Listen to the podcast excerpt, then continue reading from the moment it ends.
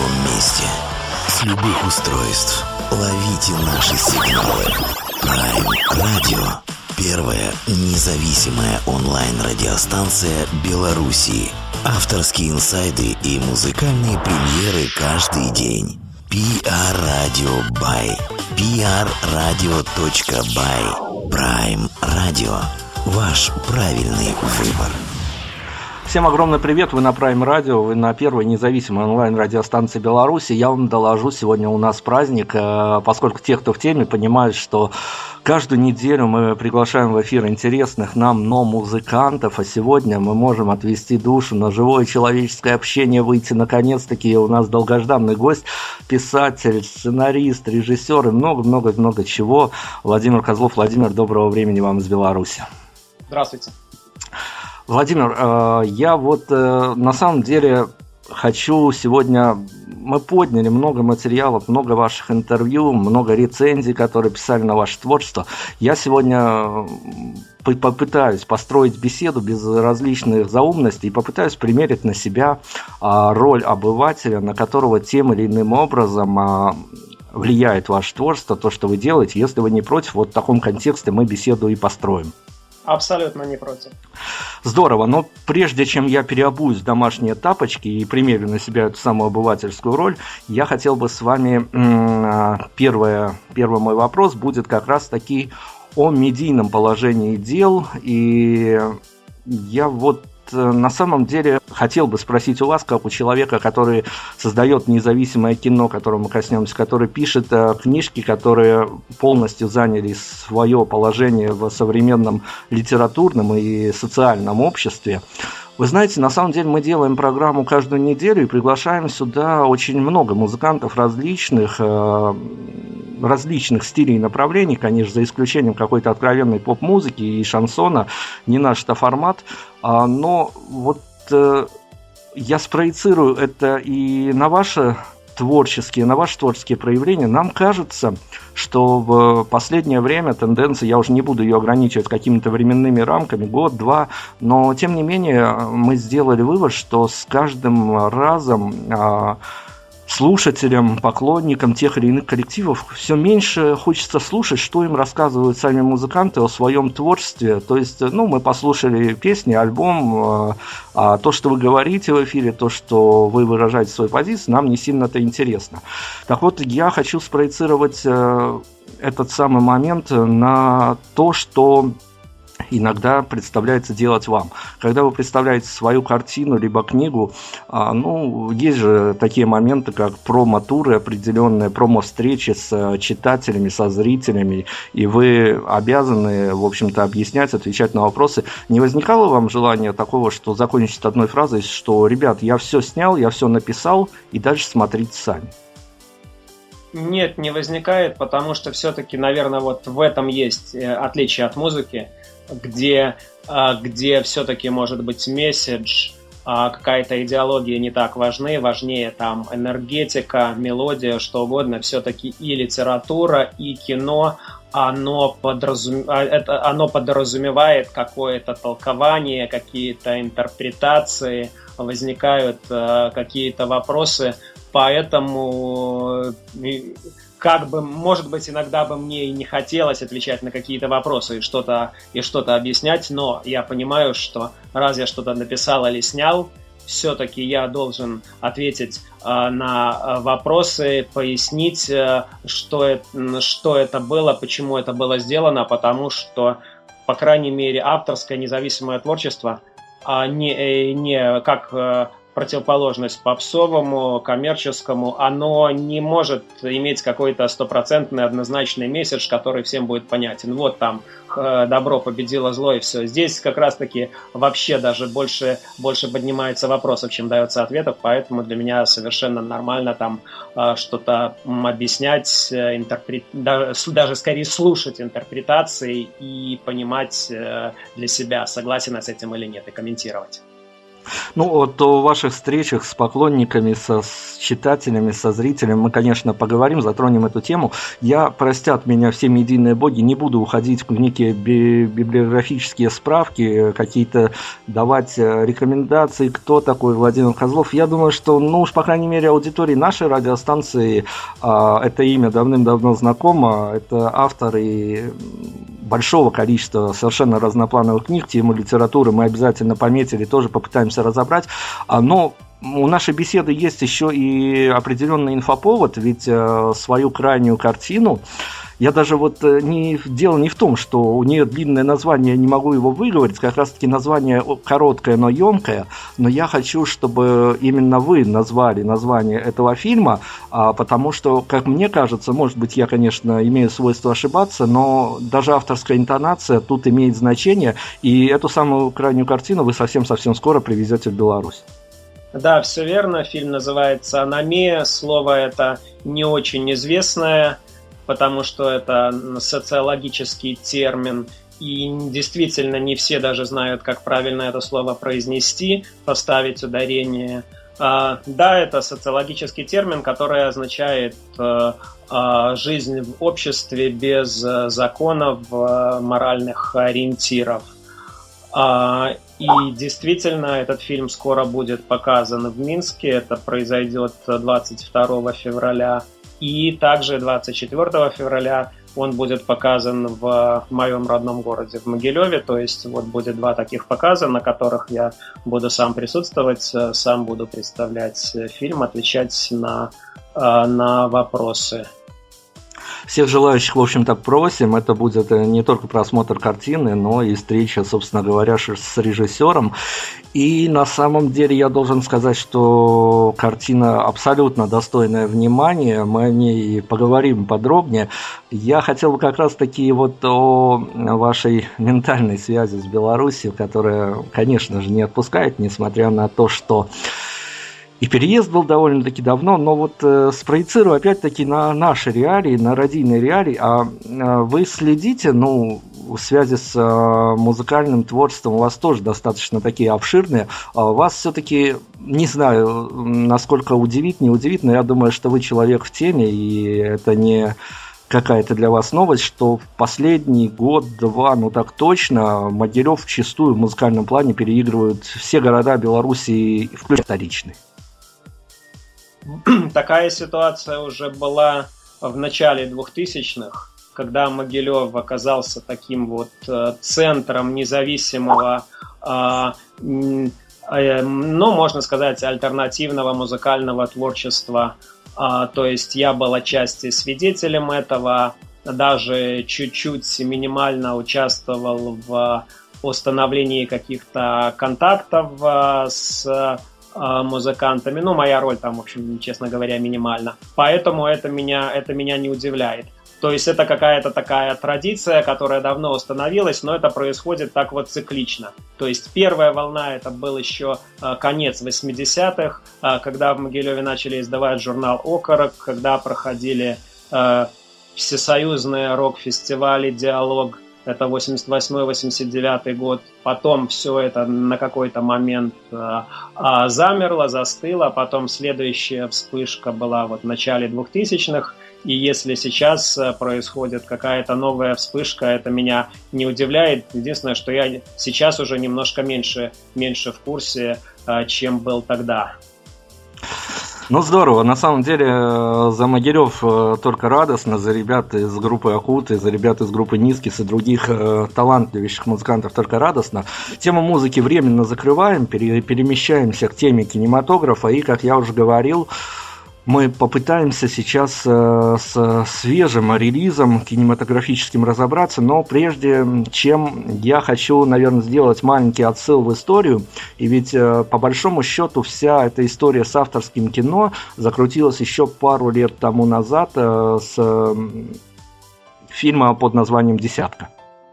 А, да, но это уже было не пару, а целых четыре года назад. Я сам вот так посмотрел и удивился. Неужели прошло уже, прошло уже четыре года? Да, действительно, как раз-таки в феврале 2013 года а, состоялась премьера моего первого фильма «Десятка» на фестивале «Дух огня» в Ханты-Мансийске. То есть вот буквально там через, через пару недель а, такая вот маленькая календарная дата, потому что ну, это все-таки было событие, фильм, снятый э, вне э, системы кинопроизводства в провинции, в Челябинске, едет на достаточно серьезный фестиваль, получает там приз. То есть для меня, конечно, это такое очень приятное воспоминание. Ну, давайте мы вернемся к десятке. Давайте тогда восстановим хронологию. Между десяткой и вашим новым фильмом еще был релиз, э, который, к слову сказать, э, на самом деле э, ситуация интересная. Опять-таки, с обывательской точки зрения, мне, когда мы готовились к этому интервью, мне говорили, ну вот смотри, вот десятка, аномия, вполне себе смотрибельные фильмы в плане того, что их достаточно легко найти. Есть еще релиз под названием «Кожа», который, в общем-то, по сути дела, засекречен даже от посетителей интернета? Он не то чтобы засекречен, просто действует э, договор с телеканалом, э, который, э, который не позволяет мне пока его вывесить в открытый доступ, но я это собираюсь сделать и даже могу уже про, про, проанонсировать, что вот 9 марта сразу же по истечении моего договора с телеканалом я вывешиваю его на YouTube, то есть он будет бесплатно находиться в открытом, в открытом доступе. Все, кто хочет, смогут его посмотреть. Но и опять-таки не пугайтесь, это опять-таки авторское кино. Я, э, мне удалось его посмотреть некие впечатления э, личностные я выскажу, но мы будем начинать, наверное, с э, самой актуальной темы, тот самый фильм «Аномия», который совсем скоро будет показан и в Беларуси, но поскольку это кино авторское, поскольку это кино фестивальное, оно уже и, собственно говоря, свое, свою оценку фестивальную и получило. Ну да, да, все верно. Э, фильм был на сегодня на трех э, фестивалях. На одном из них, на Варшавском международном э, кинофестивале, то есть фестивале категории А, к большой нашей радости он получил приз жюри в конкурсе «Свободный дух». То есть, опять-таки, это было радостно, потому что там с нами соревновались фильмы, которые до этого участвовали в каких-то крупных фестивалях, у которых там были бюджеты полмиллиона долларов или миллион долларов – и тут наш фильм э, э, с крошечным бюджетом, опять-таки снятый в российской провинции, на этот раз э, в Калининграде, поэтому это было очень круто. И буквально на этой неделе я улетаю еще на один кинофестиваль. По совпадению это будет тот самый Челябинск, где я снимал десятку. Это фестиваль авторского кино, Всероссийский фестиваль авторского кино, полный артхаус. Там тоже фильм будет участвовать в конкурсной программе.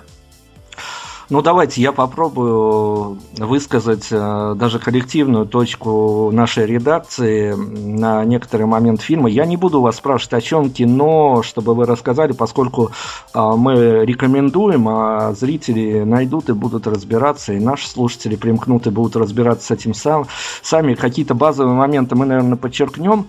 Э, скорее всего, некое послевкусие, которое в первую очередь приходит на ум, это, конечно, напрочь выбитый мозг, разбросанный в полутора милях э, вокруг обладателя до недавнего времени этого самого мозга. Я не буду оперировать э, этими понятиями безысходность и тоска. Их э, уже наплодили лицензианты, которые писали свои отзывы. Э, так скажем, для нас, когда мы устраивали коллективный просмотр этого фильма, э, возникла такая история. Я себя поймал на такой мысли, что на каком-то этапе э, я уже только, я не столько даже следил за сюжетом, а я гадал, а вот на фоне всех этих событий всплывет ли Крым, и Крым, собственно говоря, всплыл. А, в маленьком выражении, в одном слове, но он всплыл. А, можно по-разному относиться, конечно, к этому фильму. Он э, впечатляющий, он цепляющий, это главное. Но есть некое ощущение того, что некие персонажи а, были выхвачены и а, вписаны в эту историю, так скажем, ради красивых моментов, ради громких цитат. И есть некое такое ощущение, опять-таки я за редакцию говорю, может быть, мы не совсем правы, что все актуальные темы попытались вы вместить в одну отдельно взятую картину. Я бы сказал, ну, не столько актуальные темы, а толчком, а толчком к этому фильму было какое-то вот ощущение жизни в России после Крыма. То есть вы абсолютно, абсолютно верно заметили, но на самом деле Крым там всплывает дважды. Он до этого всплывает еще раз, я не буду говорить, может быть, кому-то интересно а, будет отгадать эту загадку и увидеть э, слово Крым в фильме чуть раньше. А, вот. То есть это была моя реакция на ощущение э, вот этой российской жизни после Крыма. И я понял, что действительно вот это... Э, и как раз-таки примерно тогда, когда я только начинал задумываться над этой историей, я услышал, прочитал об этом термине аномия и я понял, что действительно Россия живет в этом, а, а, в этом состоянии. И, но есть какие-то вот эти конкретные, а, конкретные приметы времени, которые эту а, аномию создают, усиливают и а, как-то избежать, не упоминать их, сделать историю какой-то, может быть, благодаря этому более универсальной, но чуть более, э, чуть более удаленной от текущих российских реалий, я тоже не хотел. А, потому что, в принципе, как мне уже потом сказали, что ну, это, эта история далеко не исключительно российская, она и постсоветская, и даже вообще а, применима ко многим странам в той же Европе, в Варшаве.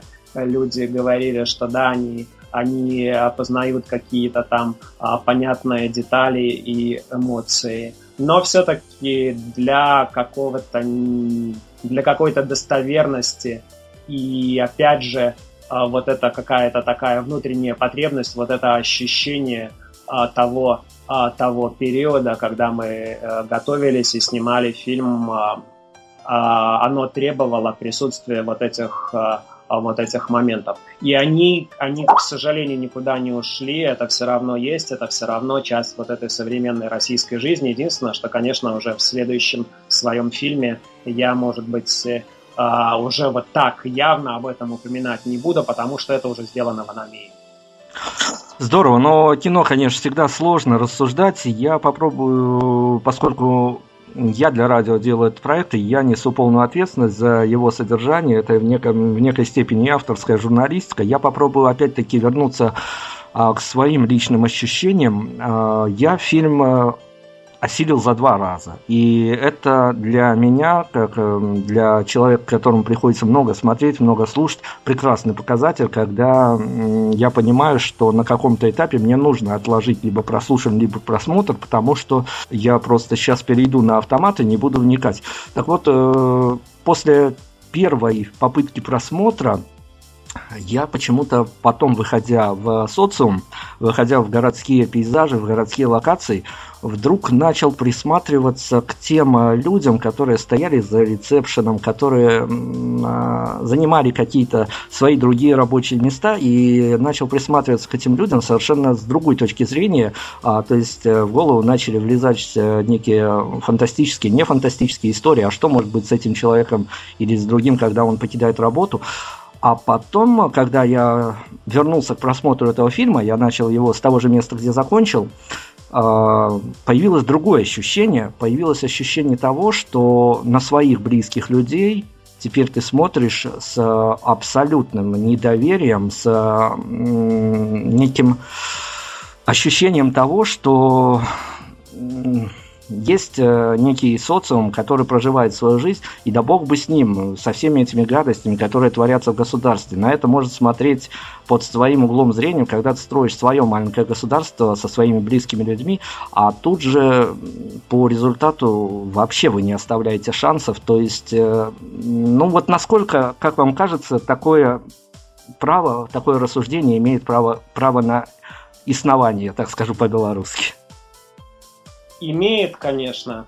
А, картинка действительно рисует, рисуется достаточно пессимистичная, но все же мне как автору почему-то кажется, что вот то, о чем вы упомянули, и то, что я немножко по-другому формулирую, называю каким-то таким личным выживанием в рамках, а, в рамках отдельной э, семьи, отдельного человека, оно все равно возможно, несмотря на, на эту реальность. И, может быть, э, а, тот же фильм «Анания» можно по-своему интерпретировать, э, что, живя чуть по-другому даже в этом обществе, в этом обществе без, без моральных ориентиров, а, без идеологии, живя чуть-чуть по-другому, герои могли бы, а, могли бы не оказаться в такой ситуации. То есть я такую, такую вот возможность для них оставляю, как мне кажется, но если зритель интерпретирует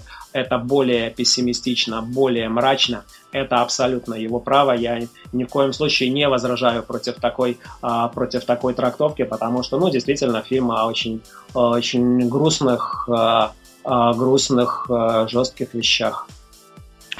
Здорово. Мы продолжим рассказы и о кино и литературу обязательно захватим. Сейчас мы должны прерваться на некую музыкальную паузу. Слушайте, Владимир, вот на самом деле-то можно вас попросить, если у вас какие-то музыкальные пристрастия и какую-то композицию мы могли бы поставить из того, что, возможно, вас сопровождает, когда вы снимаете кино или пишете музыку. В общем-то, вот на вскидку.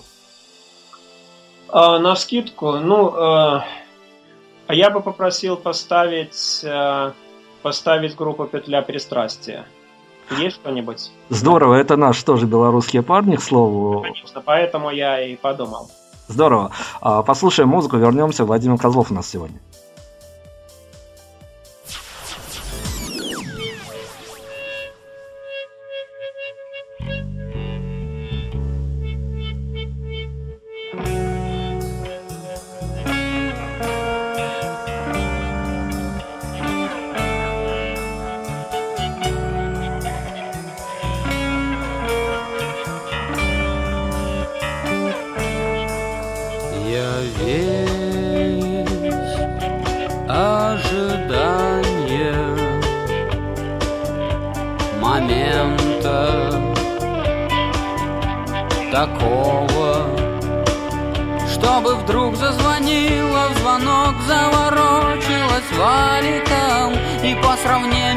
Со мной все стало маленьким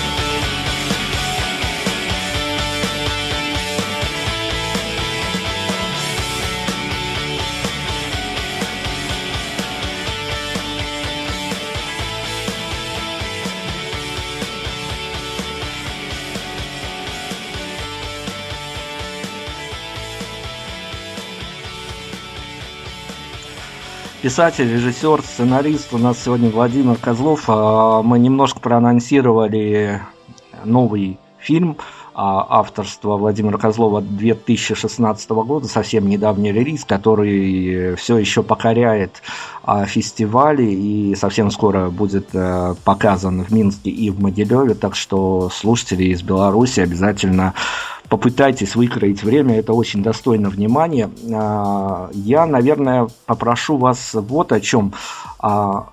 Сложно будет, наверное, это все дело скомпоновать в некий один ответ, но я думаю, что некие у вас уже отголоски от этой картины, медийные, они собраны в некую для вас понятную концепцию. А, я даже не буду спрашивать, что больше было для вас отрицательный отзыв, положительный, а насколько ваши ожидания от фидбэка, от критиков, от э, тех людей, которые увидели этот фильм, насколько они ожидали с тем, что вы не столько ожидали увидеть, услышать, а с тем, что вы залаживали в эту картину? А, в принципе, а, где-то произошло... Вот я бы сказал так. С одной стороны, действительно, люди увидели то, что э, я пытался туда заложить. Э, конечно, далеко не все. То есть я уже давно понимаю, что то, что я делаю, и это и кино не для всех, и литература не для всех, поэтому есть, условно говоря, вот люди, с которыми мы условно говорим на одном языке, им это может нравиться, может не нравиться, но, по крайней мере, а мы э, понимаем друг друга. Ну и есть люди, которых, к сожалению, мы разговариваем на разных языках, э, то есть там даже нет смысла обсуждать вот это э, нравится, не нравится, это просто, ну, совсем не, не по адресу. Так вот, из первой категории, в принципе, да, то, что я хотел, то, что я хотел заложить в этот фильм, они увидели, но они пошли дальше, и вот э, сравнение с фильмами Кирой Муратовой, то есть я мог предположить, допустим, сравнение с фильмом «Все умрут и я останусь» чисто формальное, но сравнение с фильмами Киры Муратовой это было для меня а для меня новостью, это, было, это была очень интересная интерпретация а, то есть, э, в общем-то, учитывая мое уважение к Кире Муратовой, это очень лестная оценка, превзошедшая какие-то любые ожидания. Ну вот на самом деле, читая рецензии, я понимал, что все это рано или поздно свалится к германике, и а, хотя, по сути, прямых параллелей отсылов нету, но она некий столб, от которого принято отталкиваться. Опять-таки о личном, а меня э, вся эта история параллелилась, я уж не знаю, видели ли вы эту картину, не видели, а, но вот прям параллелилась она у меня с э, картиной под названием «Комбинат надежда». Я знаю этот, э, знаю этот фильм, а, но а, я его не видел полностью. Я честно скажу, что я его начал смотреть, и, и в какой-то момент э, я потерял интерес. Не потому, что фильм плохой или хороший, я вообще не, не делю фильмы, э, не делю фильмы на плохие и хорошие. Просто вот я понял, что мне здесь все понятно, я ничего нового не увижу по некой иронии судьбы, через какое-то время режиссер этого фильма оказалась э, в жюри фестиваля движения, на э, котором был показан мой фильм «Аномия», и по моей информации она очень негативно о нем высказалась. Опять-таки, говорю факты, э, или, или, по крайней мере, в том виде факты, в каком они до меня дошли, никакого, никакой трактовки не предлагаю.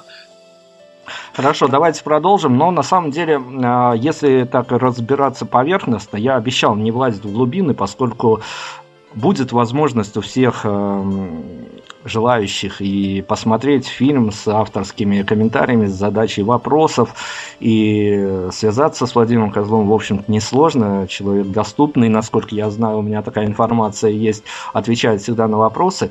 А, но тут же ведь э, есть такой тонкий момент, э, что это же не просто отснять материал, показать то, что происходит на теперешний момент, в общем-то, дело это не хитрое, особенно если показывать э, э, некую составляющую, которая всем известна и которой так или иначе, но можно относиться плохо-хорошо, но ведь в этом просматривается некий авторский протест против того, что происходит. Он может быть завуалирован, он может быть а, где-то цитируется репликами, голосами главных героев, непрофессиональных актеров, об этом немножко позже. А, но насколько действительно велика доля вашего личного протеста против того, не то, что происходит, а против того, что это продолжает происходить. И даже если этот фильм а, некую широкую популярность изыщет в определенных кругах, опять-таки мы не будем говорить, это кино, конечно, не для всех, но тем не менее есть некое ощущение, что ну, мир-то не изменится, а все как происходило, так и будет происходить. А, мир, сложно сказать, изменится или нет. Конечно, у меня нет э, какого-то такого наивного идеализма, а, что вот э, фильм, а тем более там некоммерческий независимый фильм может, может а, оказать какое-то огромное влияние на, на происходящее, но для меня, там, как для автора, мне действительно было очень важно а, это выразить. И да, это очень личный для меня фильм. То есть, э, как я уже говорил, это моя реакция во многом на на происходящее вокруг. То есть э, я так себе представляю вообще авторское кино. Это человек говорит э, о том, ну и даже авторскую литературу, все что угодно. Человек говорит о том, что его, а, что его волнует. Даже, может быть, не дает каких-то решений, потому что часто их не может быть. Но прежде всего задает вопросы. И если там, если даже условно пять человек, посмотрев фильм, задумаются, что может быть э, задумаются о своей жизни, о том, что происходит вокруг. Может быть, это уже огромный плюс, и может быть, это уже то, ради чего имело смысл делать этот фильм. Ну, давайте я так попробую интерпретировать. Э, опять-таки, мнение частное, не претендующее на объективность.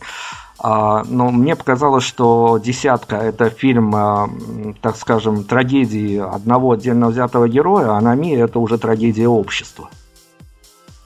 А очень интересная, кстати, интерпретация.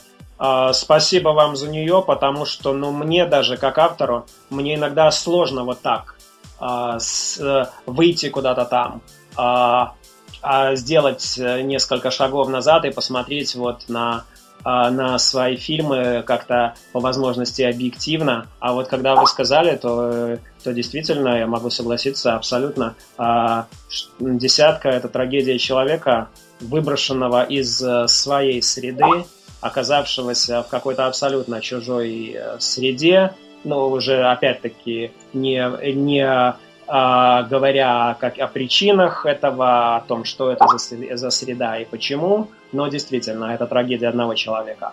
А на ме, да, это, это состояние общества. Ну, давайте тогда вот о чем поговорим. На самом деле, фильмы авторские, и я до сих пор не могу себе объяснить, как же можно снять за совершенно минимальные средства. Понятное дело, что должны глаза гореть у автора и у актеров. Актеры подбираются на кастинге совершенно ой, непрофессиональные люди, но вот, наверное, есть в этом своя прелесть работать с непрофессиональными формами, с теми людьми, которые могут выдать эмоции не по заказу, а потому что вот они видят себя в этих персонажах, возможно, где-то даже соответствует. Ну, сложно говорить, потому что играть-то все равно приходится. Это же ведь не какая-то документалка, и ты снимаешь реальных людей, они все равно читают сценарий, переживают эмоции. А, но насколько вот быстро вам всегда удается найти не столько много в этих фильмах главных персонажей, но насколько а, просто удается найти, или все-таки приходится отсматривать не одну сотню людей? Всегда непросто, всегда очень много людей – а, потому что, да, как вы верно сказали, я действительно ищу тех, э, кто а, а, наиболее, наиболее оптимально впишется в рамки таких проектов, с одной стороны, и с другой стороны человека, а, который, а, которому самому будет это интересно, а, который все-таки... У людей могут быть абсолютно разные мотивации, я с этим, с этим сталкивался, это все нормально, но все же человек, которому этот проект тоже, как я, как я это вижу, нужен, который ему или ей что-то даст от опыта до, до каких-то там, может быть, помощи в какой-то будущей, будущей актерской э, карьере. Хотя, конечно, ну, идеал, идеал для меня это человек, который вот прочитав сценарий или, или там, если речь идет о,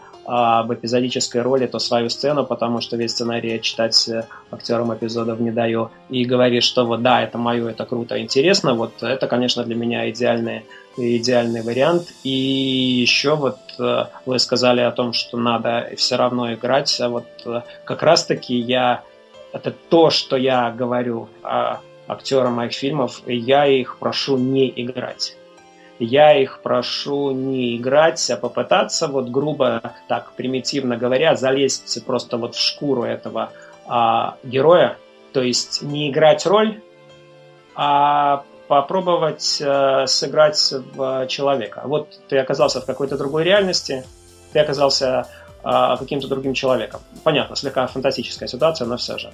И ты же не думаешь о том, что вот я должен сыграть роль. Ты живешь этой жизнью, ты делаешь те действия, ты говоришь, э, говоришь те слова. Вот э, я пытаюсь построить, э, построить работу с актерами, прежде всего, конечно, не профессиональными, именно вот, вот так.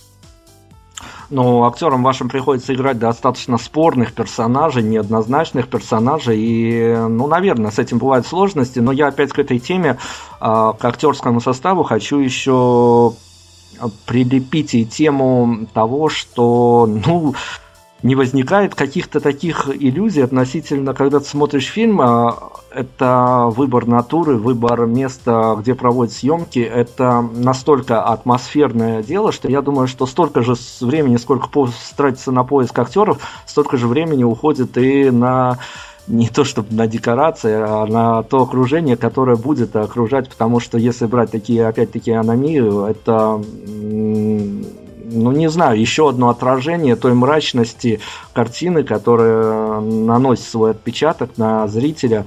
И, ну, наверное, опять-таки не случайно этот фильм был сделан в черно-белых тонах. Да, конечно, и по поводу выбора, выбора локаций, да, локации для меня очень важны, то есть, но ясно, что здесь ни о каких павильонах, ни о чем специально сделано э, при таком микробюджетном э, производстве речь не идет, то есть это реальные квартиры, э, реальные торговые центры, то есть улицы города, абсолютно, которые вот э, создают, э, создают эту, эту картину, эту атмосферу, да, абсолютно мы на это на это тратится много времени, на то, чтобы, на то, чтобы это найти, и чтобы это все в итоге вписалось в фильм абсолютно, да, согласен. Но мы сейчас уйдем понемножку в литературу от кинотворчества, но это такой вопрос, который свяжет, наверное, эти две темы, поскольку все-таки и снимает кино, и пишет книги один и тот же автор. Ну, если я, я даже не вспомню год, когда я познакомился с творчеством Владимира Козлова как писателя. Это было достаточно давно, это точно. А, но на тот момент, конечно, все вокруг, кто имел доступ к книге «Гопники», к книге «Школа», все в один голос говорили, это, это провокация, это провокатор. Если брать э, на сегодняшний момент э, кинотворство и совмещать его с литературой. До сих пор э, можно теоретически, чисто гипотетически допустить такое мнение, что кто-то будет э, не менять своего мнения и говорить, что ну вот опять-таки опять провокация, опять вот вся эта чернуха вылезла наружу. О, вы трансформировались в кинотворчестве как э, некая новая творческая единица сами по себе, я имею в виду ваш авторский взгляд, каким-то моментом, э, которые вы могли бы легко описать в литературе, но которые ну, ни за какие деньги, ни из авторских убеждений не стали бы сниматься в кино, они явились для вас неким таким откровением, что при переносе на видеокартинку неких э, литературных персонажей, образов возникают трудности? Абсолютно, это, а, это, я бы даже сказал, супер трудности, и вот этот переход от писателя к режиссеру, это, это такой очень э, трудный, трудный, болезненный а, такой переход, связанный с тем, что нужно там а, отказываться от а, чего-то, что ты делаешь, что ты делаешь в литературе ради этого. Я практически никогда не описываю своих э, персонажей в книгах. То есть здесь огромное пространство для читателя. Э, как э, там этот герой или эта героиня выглядит, они, они решают сами. И, и диалог, он пишется не под конкретного человека, а просто диалог, то есть цель, чтобы, он, чтобы это было не фальшиво, чтобы это было реально. Уже когда диалог произносит актер, это этот диалог накладывается на личность этого человека, и либо это какой-то суперпрофессиональный актер, который может произнести любой диалог, но при этом всегда будет какая-то доля искусственности. Либо это человек, а, а, которому этот диалог соответствует или нет. Если не соответствует, это уже, это уже фальш. Поэтому абсолютно приходится ломать, э, ломать себя, отказываться от э, каких-то длинных, например, диалогов, которые я люблю, просто потому что, э, потому что непрофессиональному актеру это их произносить некомфортно, это получается не очень, не очень хорошо, не очень естественно. А по поводу провокации, то, что с чего, с чего вы начали, так это же наоборот, это же наоборот круто. Если какой-то элемент провокации или шока присутствует, а это отлично, потому что это может подтолкнуть э, человека к э, каким-то размышлениям. Э, сделай, расскажи о том же самом без, без вот этого элемента, без элемента шока, без элемента провокации, и просто это пройдет мимо, люди не обратят, не обратят внимания.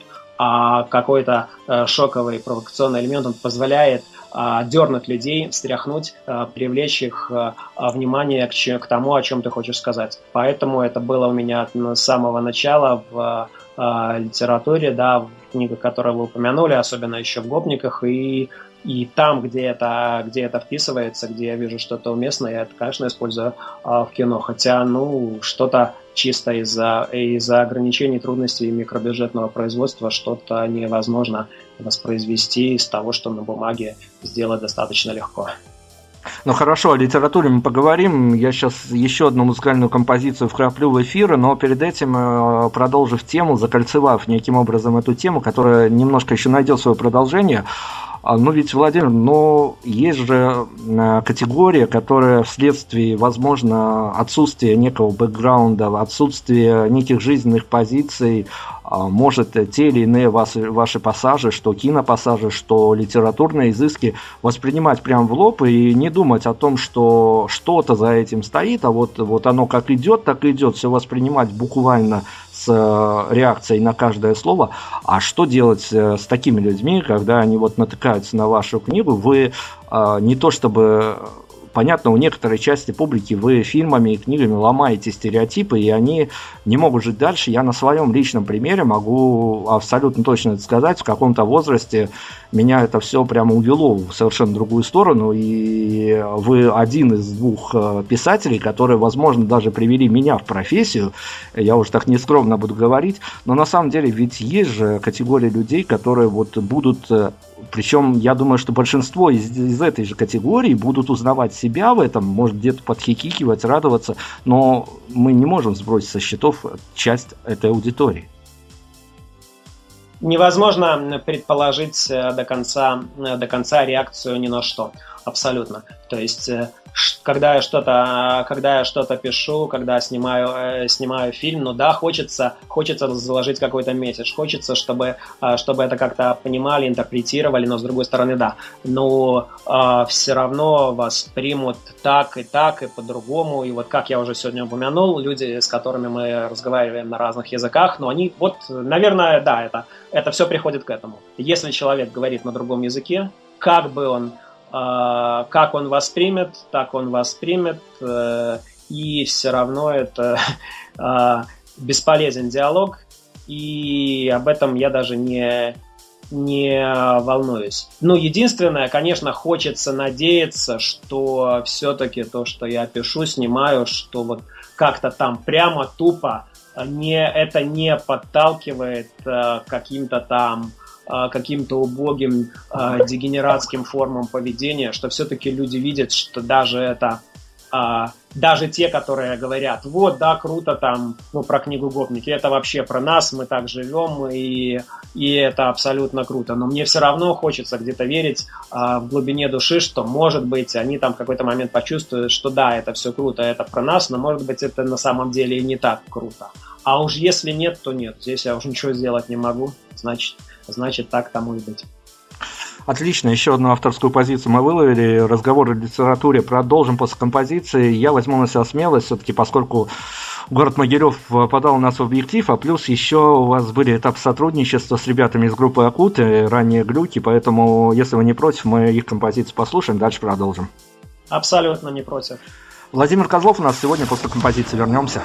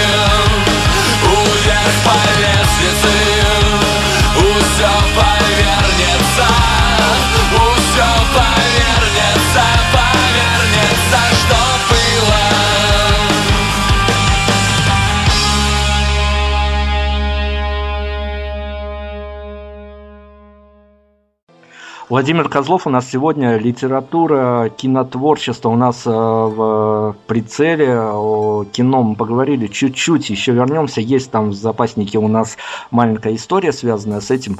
А сейчас к литературе. И как раз таки, ну, опять-таки, мостик такой связывающий такую жанровую принадлежность и кино, и литературы, а ведь происходит некий нонсенс, который достаточно сложно объяснить. То, что э, это кино снято о жизни, в общем-то, совершенно простых людей, что называется, не мажоров, людей, которые действительно выживают, людей, которые преодолевают и себя, и обстоятельства. А, но почему-то считается, у нас же любят э, книги быстренько забросить в контркультуру, пусть они там отдыхают, э, кино прилепить ярлык артхаус, и опять-таки это позиционируется как кино не для всех, и что контркультура, что артхаус у нас позиционируется как э, некая литература и киноискусство для элиты, для богемы, для тех, кто потом любит сделать умный вид и об этом рассуждать. И когда вот эти герои, героями этих книг и фильмов становятся люди, а на которых богема, в общем-то, при реальной жизни не обращает внимания, вот тут случается нонсенс. Как вам кажется, а, все-таки те позиции, которые вы с годами отвоевали для своих книг, для своих героев, для своих фильмов, они соответствуют уровню публики, которая позволяет себе о них рассуждать в плане того, что, ну, ведь на самом деле а, большинство тех людей, которые пишут рецензии, которые э, позволяют себе как-то обсуждать, э, сидя в жюри, в фестивале, они ведь этой жизнью-то и не жили, и, в общем с этими героями сталкиваются, ну, разве что где-то в криминальной хронике, либо вот в книгах, в картинах. Это действительно так, но э, с другой стороны, э, тогда, тогда получалось бы, что писать можно только о той жизни, в которой ты сам живешь или жил, которую, которую хорошо знаешь. Но не у всех был опыт жизни на рабочем поселке в конце 80-х, середине, конце 80-х, начале 90-х, как был, а, как был у меня. То есть, ну, у кого-то был опыт жизни на московских окраинах или в Подмосковье, а у кого-то не было опыта опыта вообще такого, но человек внутренне, благодаря какой-то своей открытости к, к, разно, к разным видам творчества, он все равно а, что-то в этом может увидеть. Поэтому для меня, а, для меня вот а, этот тот факт о том, что люди, которые по роду своей деятельности сидят в жюри, пишут э, рецензии и так далее, что они, в общем-то, принадлежат э, к некой условной богеме, и что они становятся э, первыми, часто и основными читателями, зрителями. Меня это не смущает, потому что я вижу среди них людей все-таки с очень низким уровнем снобизма или вообще без него, а пусть они там, может, не составляют а, большинство, но они есть, и, и с, ни, с ними, по крайней мере, вот в этой категории есть люди, а, с которыми мы а, можем разговаривать на одном языке, опять-таки, как я уже говорил. Нравится, не нравится, дело другое, но, по крайней мере, это на одном языке. А уж все остальные, ну, что, э, что делать? Значит, э, значит, это не для них, вот они э, каким-то своим снобизмом, снобизмом, игнорированием этого или какими-то очень странными, глупыми интерпретациями в общем-то, они ставят, создают барьер. Я помню, когда вышли, а, когда вышли «Гопники» в 2002 году, книга имела большой резонанс, и ее из-за этого почитали в том числе люди, а, которые, ну, а, которым это вообще было чуждо, и они ее интерпретировали как некий такой постмодернизм в духе, в духе Сорокина – и также писатель, считающий себя великим знатоком а, современной русской литературы, Дмитрий Быков, он даже там ехидно пошутил, что, возможно, это там Сорокин написал эту книгу под псевдонимом. Ну, мне все-таки кажется, что при всех а, а, своих превосходных способностях стилиста Сорокин не смог бы написать эту книгу. Я с вами совершенно согласен, поскольку я совершенно в другом возрасте читал и гопников, и школу, и потом уже хронологически следил за каждым вашим произведением. А оно очаровательно, каждое по-своему. Очаровательное в том, что оно действительно проецирует некие моменты реальности, в которые ну, нельзя охватить неохватное, и занимая некий социальный статус, ты не можешь писать себя в другие истории, а тут у тебя появляется шанс, ну, по крайней мере, а, пускай удаленно, но пережить некие моменты, связанные с той жизнью, в которой ты никогда не окажешься, причем с еще и а, достаточно интересными художественными подробностями. Я сейчас вот как раз-таки о литературе ну, вот отсняв э, фильм, его можно отправить путешествовать по фестивалям. Зарубежным, российским, это не столь важно. А, публика везде интернациональная, и проблемы, в общем-то, как вы тоже отметили, уже у всех, в общем-то, повторяются. Где-то под своими, конечно же, э, соусами, но повторяются. Насколько я знаю, опять-таки, готовясь к интервью, я посмотрел, э, в общем-то, даже от вас исходят достаточно пессимистические прогнозы, да не только прогнозы, а констатация дел нынешних в издательском бизнесе, что с литературой на данный момент, не коммерческой, конечно, литературой, на данный момент все достаточно плачевно. Да, я действительно об этом говорил. Это такой сложный больной момент, больная тема, но все-таки мне кажется правильней поменьше говорить, поменьше ныть и жаловаться, хотя иногда вот чисто на эмоциональном уровне хочется это сделать, и это выплескивается. Да, есть люди, ну, на каком-то вообще, э, говоря на очень широком уровне, есть э, целая народная масса огромная, которая любит людей, которые ноют. Вот взять Дональда Трампа. Это человек, который всю президентскую кампанию ныл. Все против меня, ЦРУ против меня, а, СМИ против меня. Ныл, ныл, донылся до того, что его выбрали. Поэтому это может быть и по-своему правильная позиция. Ныть, ныть, говорить, как все плохо, как все против меня. Но вот как-то в последнее время мне это, мне это все, а, все менее и менее близко. И я понимаю, что нужно сосредоточиться на том, чтобы делать что-то свое, искать возможности, чтобы там твои фильмы, а, твои книги вышли к читателю, зрителю, независимо, на, независимо от того, что происходит там в кинобизнесе, независимо от того, что происходит в книгоиздательском бизнесе, где известно, что все плохо. Просто вот на этом не заморачиваться, а делать свое дело. Но, тем не менее, ведь э, мы опять-таки к недавнему достаточно релизу, совсем не так, ну не так давно, все-таки появилась еще ваша книга «Пассажир», которая включает в себя три повести совершенно разноплановых. Я тут к вопросу о мотивации. Вроде бы многие темы из тех, которые хотелось бы осветить, вами уже освещены, причем освещены эксклюзивно, так что ну, даже каких-то таких литературных подделок на эту тему вряд ли кто возьмется воспроизвести. То есть есть эксклюзивность, есть уникальность написания этих книг.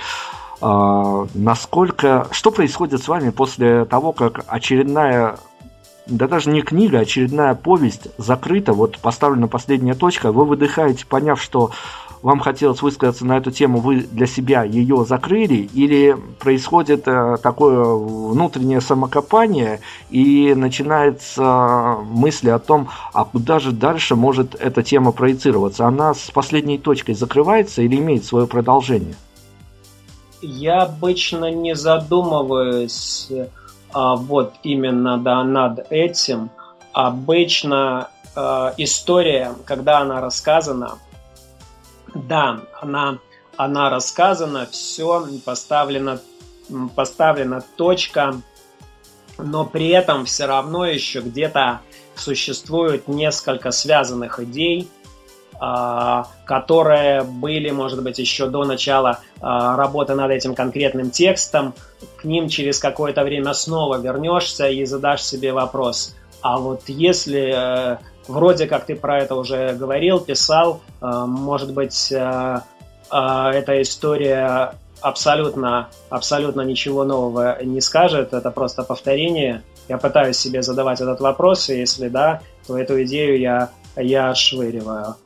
И опять же, я не, не жду, вернее, не задумываясь, никогда не сажусь вот там, а что бы мне следующее, что бы мне следующее написать, э, за что взяться. То есть идеи, они сами по себе приходят, э, пускай это может быть какой-то полный бред, мусор, который э, сразу будет в скором времени отфутболен. Но если я их где-то там записываю, все равно они у меня хранятся. И вот если какая-то идея через какое-то время я понимаю, что вот это меня еще до сих пор цепляет, это мне до сих пор интересно, то, то я за нее, я за нее берусь.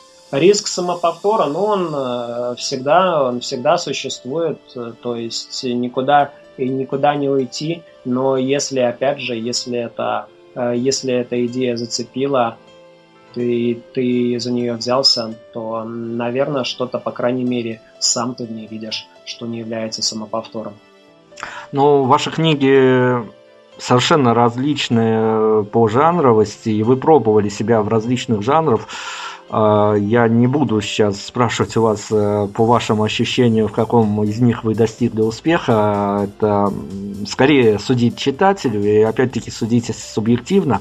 А, но есть какой-то жанр литературы, который бы вам очень бы хотелось э, освоить, а не хватает каких-то, ну не то чтобы таланта, а не хватает каких-то авторского такого комфорта, чтобы погрузить себя в эту зону создания а, определенного романа в определенном, в определенном узком жанре.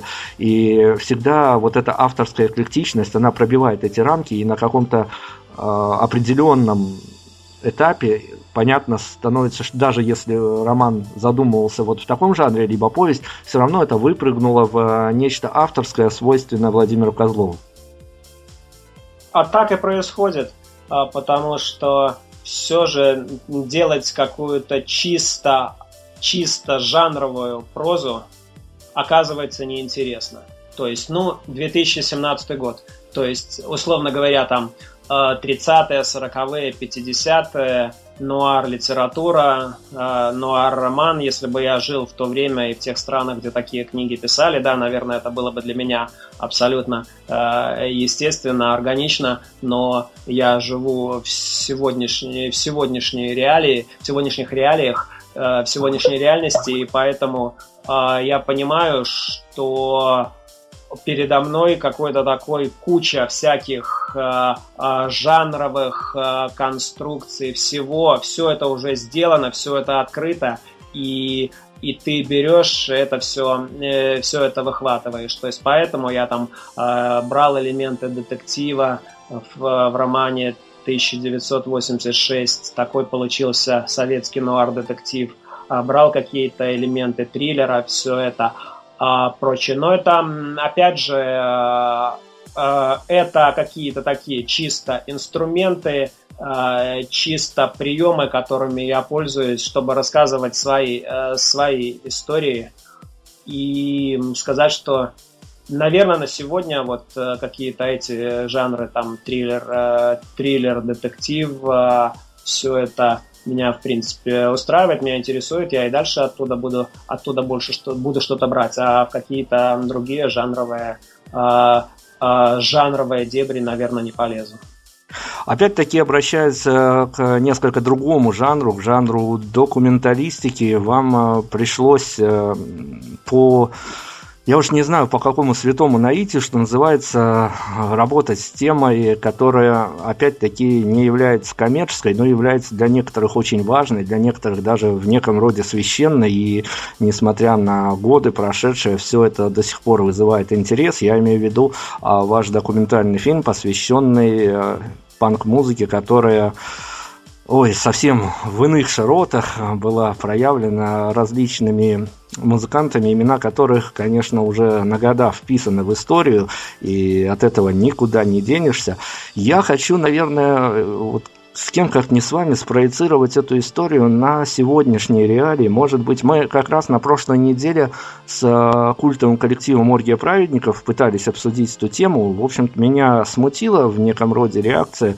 Ну, я попробую э, вам, как человеку, что называется, в теме, задать примерно такой же вопрос. Дело в том, что как раз-таки в нынешних реалиях, когда уже нынешняя панк-музыка вышла на э, совершенно непостижимый уровень и нам, медийщикам, да и самим, как оказалось, музыкантам, когда вдруг их релизы начали э, просто вот браться пачками в издательстве на major лейблах, и мы сделали с этими самыми панк-коллективами, которые теперь являются некими даже трендовыми коллективами, которые быстро освоили актуальную тематику, и давай на ней выезжать, а, печатают альбомы один за одним, а, причем даже названия такие подбирают, чтобы быть, что называется, в тренде. И мы сделали программу с каждой из этих исполнителей и э, вынесли для себя достаточно печальную такую вещь, что ребята, которым улыбнулась эта удача, на которую они никогда не рассчитывали, они бы рады сидеть в андеграунде, да тут сложились звезды, тренд такой.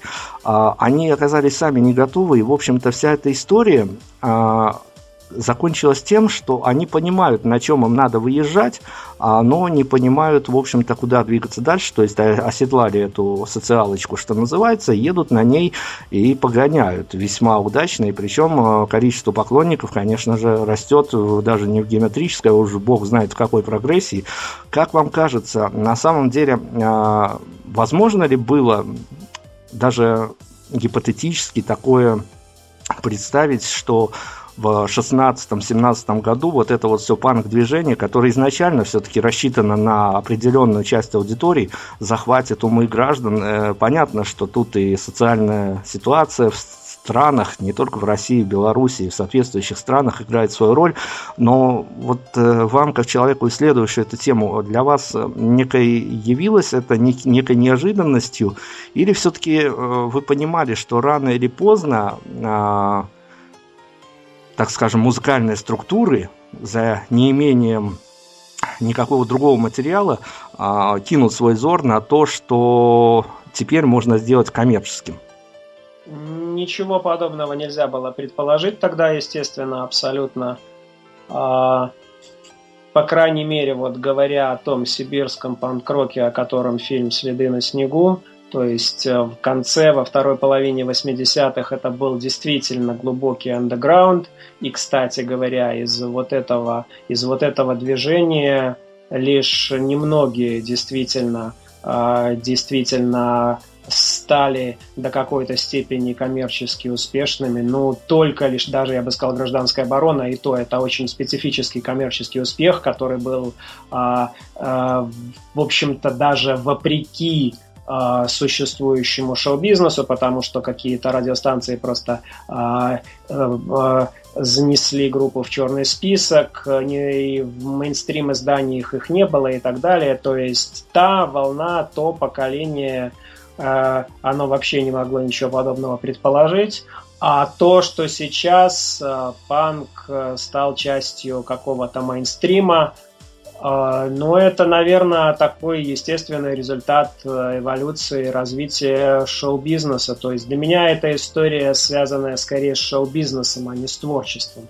То есть э, творчество для меня все-таки изначально, изначально не коммерческое, изначально не рассчитанное на, на какой, а, какой-то там а, стандартный общепринятый успех. Если он, если он происходит, то он происходит. Если нет, то нет. Другое дело, что сейчас уже появились группы, а, да, ну не сейчас, это там, наверное, даже уже лет 10 назад, которые умышленно работают в форматах, ориентируются на целевую аудиторию и так далее. То есть, по моим понятиям, с панк-роком, с изначальной идеологией его это ничего общего не имеет. Ну, то есть давайте закольцуем эту тему как так медийно, с чего начинали, тем и закончим. А как вам кажется, музыканты, писатели, а, люди, которые снимают определенного рода кино, у них есть э, некая цель, помимо того, что выразить э, свое состояние в тот или иной момент, э, некую свою реакцию такими вот формами художественными выразить, есть ли у них шансы действительно быть услышанными не публикой, а теми людьми, от которых та или иная ситуация все-таки зависит, и которые в том или ином плане принимают решения, или это все такая игра, в, вот опять-таки ссылаясь к этим новомодным панк-коллективам, ребята ведь действительно, на самом деле я-то думал сначала они играются, а они реально в интервью, не только нам, а раздают интервью, где они говорят, что да, мы реально троем, тронем власть, и власть нас слышит, то есть это у них вышло на такой уровень. Вот вам, как человек, который обособленно стоит что в литературе, что в российском, по крайней мере, кинематографе, кажется, есть ли шанс действительно быть услышанным не аудиторией, а какими-то более значимыми кругами? Мне кажется, ну вот то, что вы назвали, как сказали молодые фан-группы, думают, что троллят власть. Мне кажется, это наивно и, и инфантильно так, а, так говорить.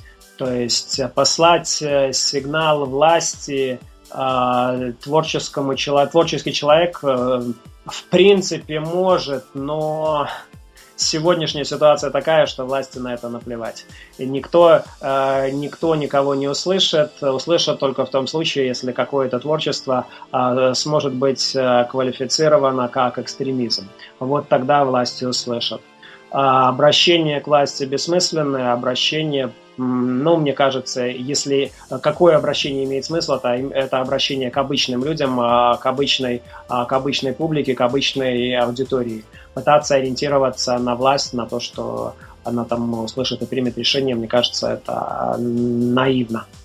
А когда вы снимаете э, очередной фильм, либо садитесь за книгу, я тут опять-таки уже на ваш э, авторский мир попытаюсь надавить немножко по-доброму, в хорошем смысле слова, конечно, вы понимаете, что год от года аудитория залаживается куда более на короткие формы, и, в общем-то, большой формат, э, прочитать книгу, посмотреть целый фильм, пускай он в вашем исполнении даже длится не совсем привычное время для обычного хронометража, но вот э, все-таки у вас, как у автора, остается это э, близость к работе с большими формами, или иногда да, проскакивает такая мысль, что, а может быть, действительно вот э, поддаться тренду и постараться все свои мысли воплотить в видео каком-то а, коротеньком ролике, ну, ведь можно и в пару минут вложить некую большую историю.